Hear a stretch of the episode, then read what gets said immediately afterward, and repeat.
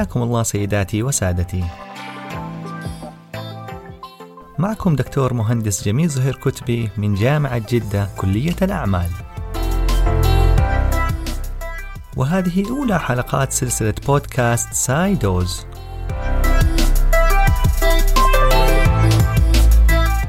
والتي سأحاول فيها نقل بعض المعارف للمستمعين والمستمعات الأكارم عبر ومضات وجرعات تحفيزية في مختلف العلوم الإدارية والهندسية.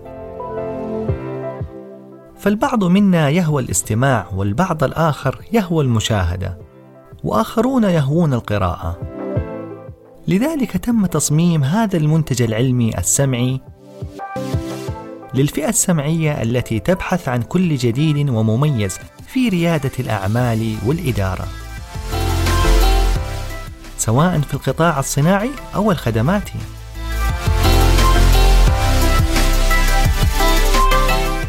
وموضوعنا في أولى حلقات البودكاست هي بعنوان تحدى كل شيء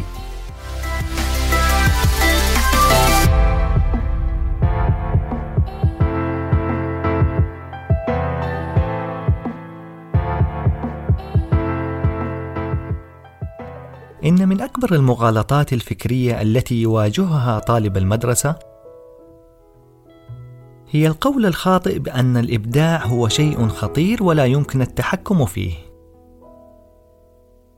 ولذلك لم يؤسس أغلب أبنائنا على ثقافة التفكير الإبداعي.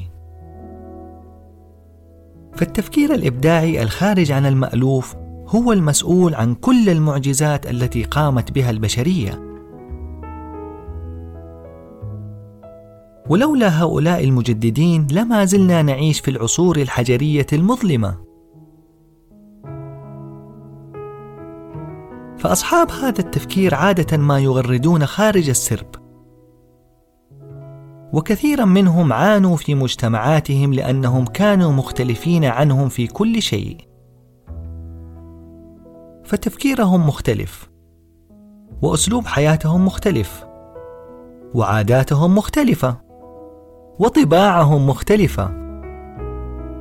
لذلك يصعب على الكثير فهمهم لأنهم لا يملكون نفس منظورهم وليس بينهم تردد مشترك.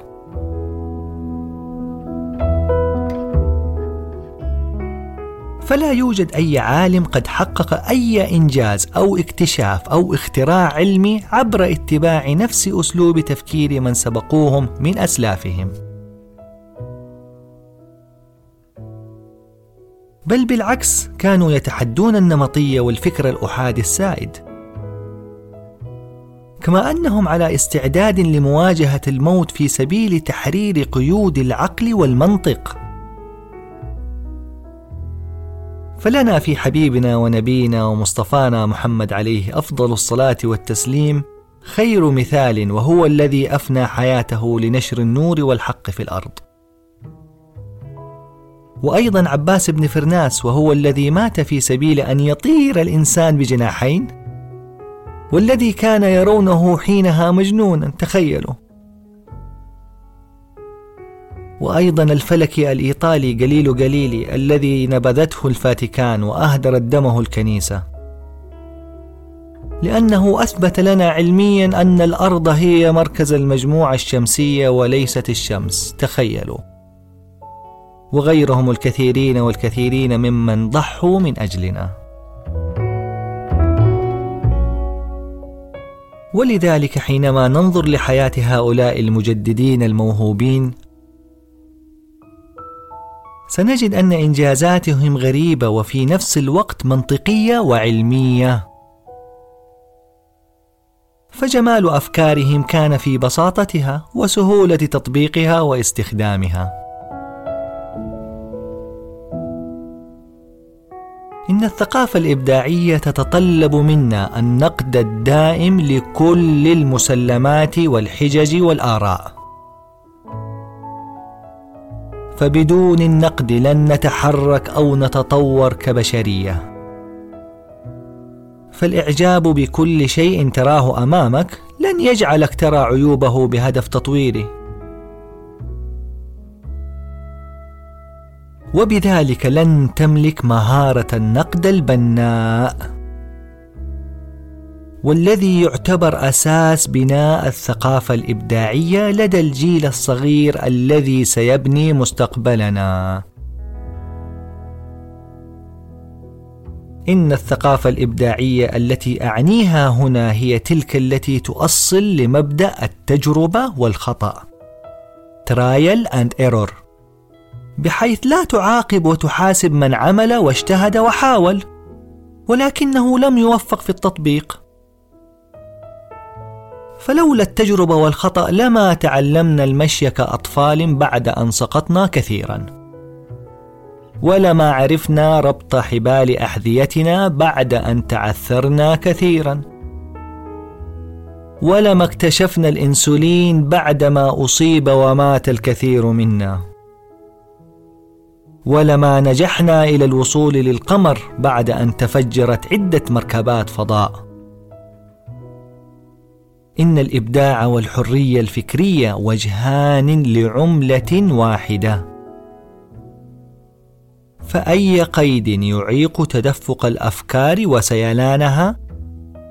سيؤدي حتما لتوقف الإبداع على كل المستويات وهذه مسلمة. لذلك يجب أن نعلم أطفالنا ونعودهم على حرية طرح أي سؤال. مهما كان حساسا أو مثيرا أو غريب ونحرص على إجابتهم كي لا تتشكل أي حواجز داخل ذاكرتهم قد تؤدي لتبعات سيئة تمتد معهم لنهاية العمر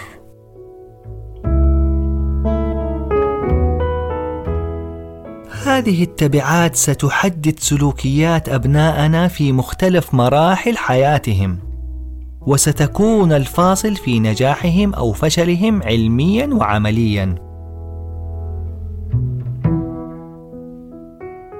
إن التفكير الإبداعي لا يتمثل فقط في تصميم جميل أو لوحة رائعة أو رواية ساحرة.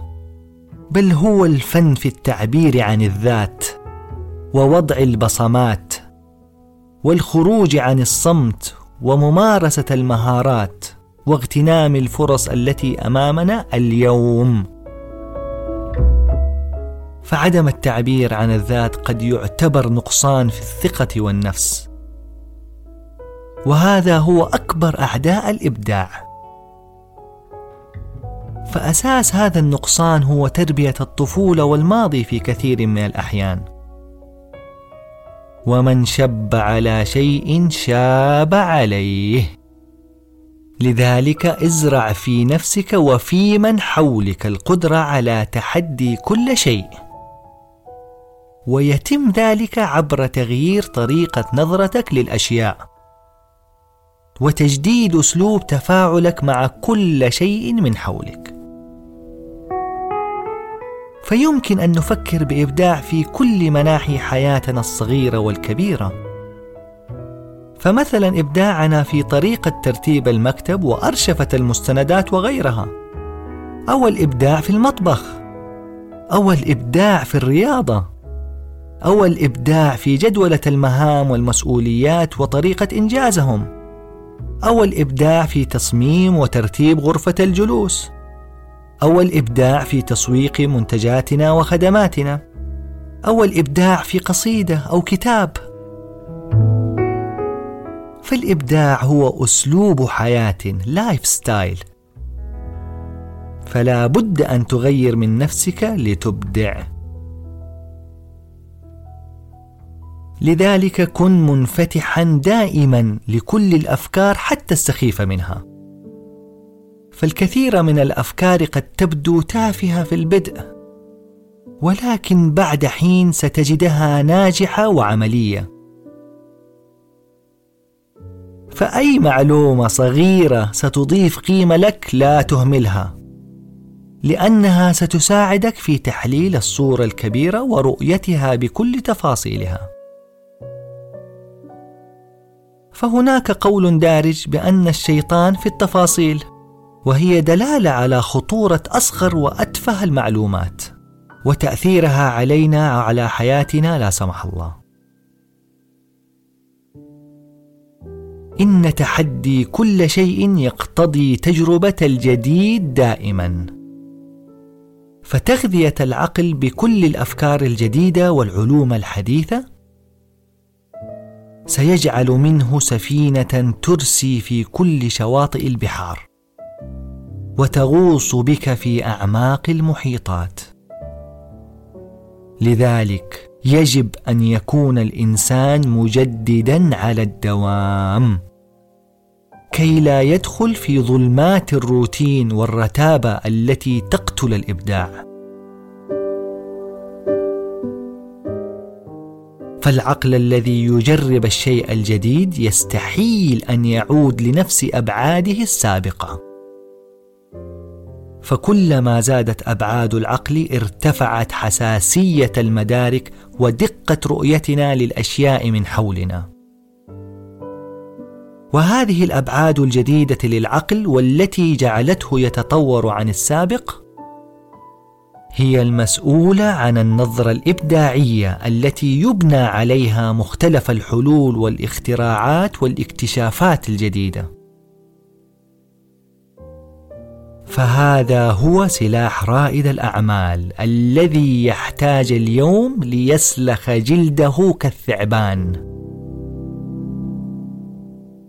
ويغير لونه كالحرباء متى اقتضت الحاجة والضرورة. ويتأقلم ويتعايش ويزدهر خلال التغيرات الاقتصادية والاجتماعية والسياسية. في الختام. حرر عقلك لتتحدى كل شيء وكن ناقدا فكريا لتتطور فتبدع فمان الله.